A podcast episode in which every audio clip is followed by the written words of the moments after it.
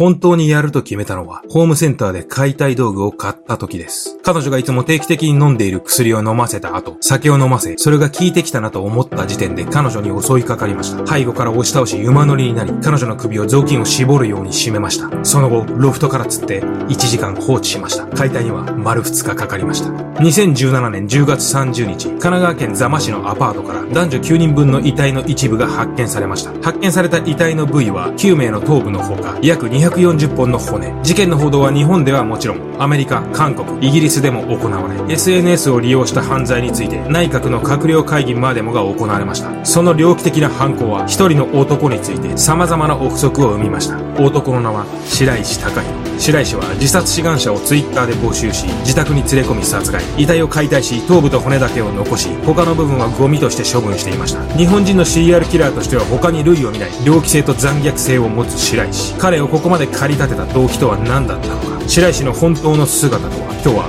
ザマ9人殺害事件、白石隆弘のグロファイリングだ。眠れなくなっても知らないぜ。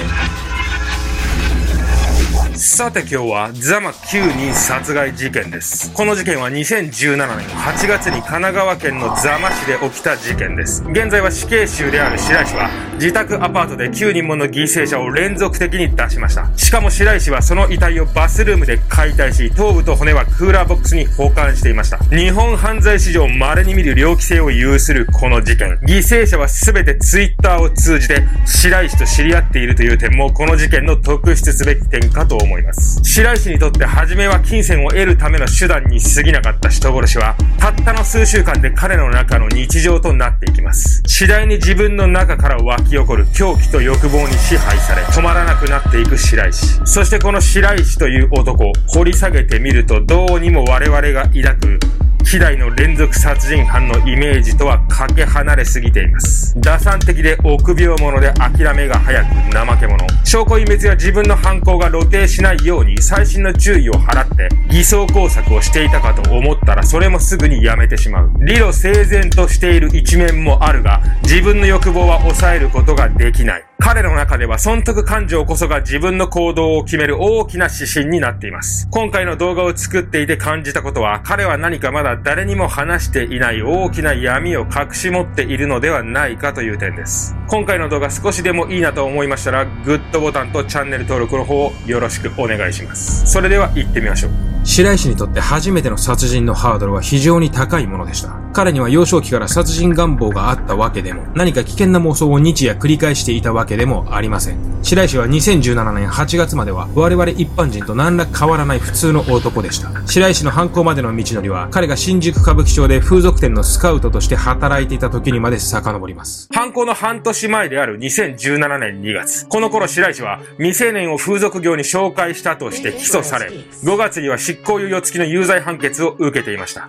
そしてこの一件で白石は無職になり、実家に戻らざるを得なくなります。もっとも白石の両親はこの頃離婚しており、実家には父だけが住んでいました。それまで犯罪とは無縁な生活を送ってきた白石でしたが、このことにより、彼は仕事と収入を同時に失うことになってしまいます。自分の人生が転落し始めたのは、まさにこの頃からであると白石は述べています。白石と父との仲は悪く、彼は生活費を父からの借金という形で補い、片や父は白石に対して何かにつけ文句を言い、早く定職を探せと口うるさく言うようになります。父との同居により、日々父から詰め寄られることになった白石は、何か楽をして手っ取り早く金を稼げる方法はないかと考え始めます。白石の性格はどちらかというと穏やかで、理路整然と話をするようなタイプですが、どこか完璧主義であり、物事が一つうまくいかなくなると全てを投げてしまうような部分があります。諦めが異常に早く、無駄な労力を使うぐらいなら、リセットボタンを押して全てをなかったことにしたい。そんな刹那的で怠け者で投げやりな性格を白石は持っていました。窃盗や詐欺は全く経験がない自分にはできそうもない。執行猶予中の自分でもでき、スカウト時代の経験がちょっとでも活かせるような、省エネで始められる仕事はないものか。この時白石が出した答えは、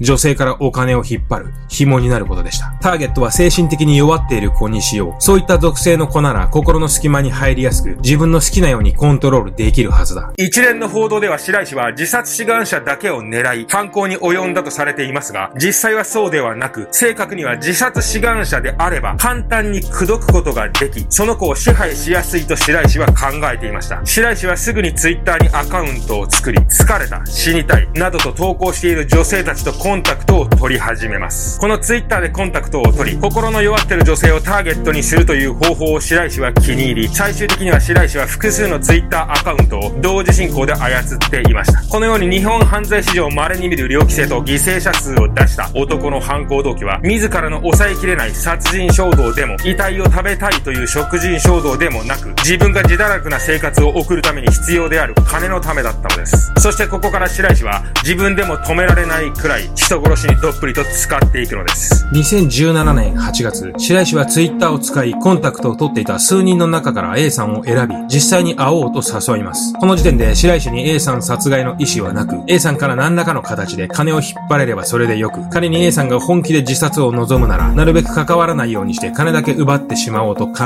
えていました。8月15日、白石は座間市の公園で A さんと会い、話をしますが、話し込むうちに計画は中止となり、白石たちは公園で酒を飲んだだけで解散します。このように Twitter 経由で白石に自殺の相談をしてきた者の中で、最後まで自殺願望が継続した者はいなく、すべての者が白石に会い、話をしているうちに心を改めています。一度は A さんとと別れた白石でしたが、彼はこの後、ある事実を知ったことにより、再度 A さんと連絡を取り始めます。それは、A さんの貯金の金額です。A さんとのやりとりで、彼女にそれなりの貯金額があることを知った白石は、A さんから金を引っ張ろうと考えます。新しい部屋を借りて二人で同居しませんか ?A さんにそう提案する白石。そしてなんと、A さんはこの提案に乗ってしまいます。白石はもともと心が弱く依存体質であった A さんの心にあっという間に入り込んでしまっていたのです。すぐに二人は部屋探しを始めますが、この部屋探しの際、白石はあることにこだわっていたと言います。それは、ロフト付きの部屋であること。家賃よりも広さよりもロフトが付いていること。その一点に白石はこだわり続けたのです。ロフトがあれば、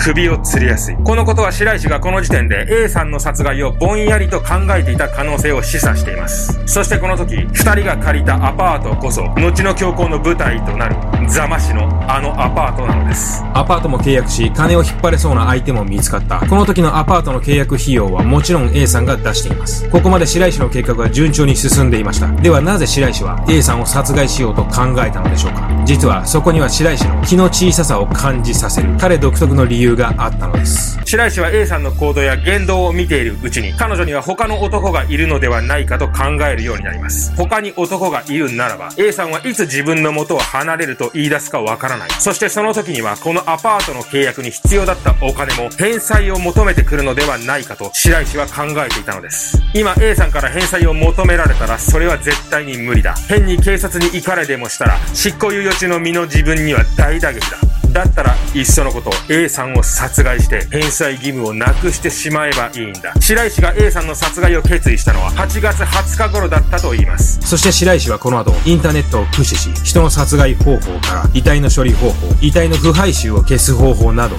徹底的に調べ始めます。また白石は A さん殺害の前に彼女自身に自分が失踪したように偽装工作をさせることによって A さんに捜査の手が及ばないようにしていました。二人で新しい生活を始めるために過去を清算しようと A さんに言い、彼女の両親宛に手紙を書かせ、携帯電話を処分させ、外部との接触を打ち切り、アパートに来るように言いました。そして運命の日、8月23日、解体の手順、遺体の処分方法、凶器、すべてを入念に準備し、白石は犯行に及びます。自らの失踪工作を終え、アパートに来た A さんに酒を勧め、酔いが回ったタイミングを見計らい、背後から彼女に襲いかかり、首を絞め、気絶させ、強姦します。そして意識が戻らない A さんの首に、ロフトから吊ってあるロープを通し、そのまま殺害しました。1時間後、白石は A さんを風呂場で解体し始めます。初めて行う人間の解体に、白石は相当な心理的な負担を感じていました。解体中は頭痛がし、何度もやめようかと逡巡していますが、彼は捕まりたくない一心から解体を続けけています。結局丸2日かけて遺体をバラバラにした白石は頭部と一部の骨だけ事前に用意しておいたクーラーボックスに入れ保管その他の臓器や肉はゴミとして集積場や近所のコンビニに捨てています白石は解体後の遺体の腐敗臭に非常に気を使っていましたそのためその対策もしっかりと事前に調べそれを実行していました一人目の犠牲者を出した白石ですが、この時点で彼の中での殺人障壁は完全になくなっています。もうやってしまった後戻りはできない。これ以降白石は、まず知り合った相手の資金状況を確認し、金が引っ張れるようなら殺害はせず、定期的に会い、逆に相手に金がないようであれば、自分の性欲を満たすためだけの存在として割り切り、強姦後に殺害しています。そして白石は、ここからわずか10日程度の間に、2人目と3人目の犠牲者を出しています。3人目の犠牲者である C さんまでは白石は犠牲者自身に失踪工作をさせていましたが、4人目の D さんの時はもはや失踪工作などはせず、自宅に招き入れすぐに殺害しています。遺体解体時の心理的な負担も4人目の犠牲者を出す頃にはすでになくなっており、白石の日常は殺人と遺体解体のルーチンワークと化していきました。2017年9月には毎週のように殺人を行い、10月になる頃には犠牲者数はすでに7名にまで及んでいます。そしてこの頃になると白石の中である変化が起こり始めます。それは合意の上での成功では全く満足できなくなっていたということ。性的にはノーマルであった白石ですが、彼は犯行を重ねるにつれ、より暴力的でスリルを求めるようになっていき、最終的には弛緩まで行っています。犠牲者数が増えるにつれ、白石の部屋にはクーラーボックスが渦高く積まれ、そこには犠牲者の頭と骨が日々増えていきました。白石が頭部を保管していた理由ですが、それはシリアルキラーによく見られるトロフィー的な意味ではなく、単純に頭部は骨が硬く、処分しづらかったから、まとめていつか処分しようと思っていたからだと述べています。そんな中、白石はさらに驚愕の事実を話し始めます。4人目の犠牲者である D さんを殺害した頃、白石のアパートにはなんと Y という女性が同居人のような形で住んでいたというのです。白石曰く D さん殺害の時には Y には5時間ほどカラオケに行ってもらっていたと。ちょっと友達が来るからカラオケにでも行ってきてくれと。そう指示していたと言います。そして白石は Y にクーラーボックスの中身を聞かれた際に何も隠すことはなく自殺を依頼され手伝っていてその中には骨が入っているんだよと彼女に正直に話していたと言います。Y はしばらくして母が心配しているからと言い白石の家を出ています。完全に人としての道を踏み外してしまった白石。もはや彼の中に殺人を踏みとどまる理由はなくなっていました。白石の過去を見てみましょう。白石隆弘は1990年10月9日、東京都町田市に白石家の長男として生まれました。父は機械部品のデザイナーを自営業で行っており、母は専業主婦をしていました。白石の下には3歳違いの妹がおり、家族は4人で暮らしていました。子供時代の白石は海外の多くのシリアルキラーに見られるような、両親からの虐待、育児放棄、動物虐待などもなく、普通の少年として育っています。ただ白石の母曰く初めての子供だったため甘やかしてしまいその結果わがままに育ってしまった点はあったと言いますおとなしい性格の白石は普通の子供と同じようにスポーツをしテレビゲームを好む少年でしたが中学3年生にもなると彼はだんだんと不登校になっていきますきっかけは仲の良い友人と違うクラスになってしまったことですが白石の不登校の影響は高校に入ってからも続くようになります食事以外は自分の部屋に引きこもり、ゲームばかりをして日々過ごすようになります。また白石は高校時代に3回家出をし、北陸、山陰、北海道などを訪れ、自殺をしようとしています。この頃彼は自殺サイトなどを頻繁に閲覧していました。後の白石の強行の邦画とも取れる行動を、白石はこの頃行っていたのです。なんとか高校を卒業した白石は、高校時代にアルバイトをしていたスーパーにそのまま就職しますが、長くは続かず、2015年には知人の紹介でスカウト業を始めることになります。中学高校と引きこもり気味の白石でしたが、それは決して狂気を育むようなものではなく、社会との接点を一切排除した生活を彼はしていたわけではありません。したがって白石という男がなぜ9人もの犠牲者を猟奇的な方法で殺害し、史上稀に見る連続殺人犯になったのか、明確な理由はわかりません。もっともその点こそが、我々の日々の生活と殺人者との境界を曖昧にさせ、誰もが連続殺人犯と関わる可能性のある道を歩いていることを示している部分でもあり、それはより一層この事件の不気味さを際立たせるものと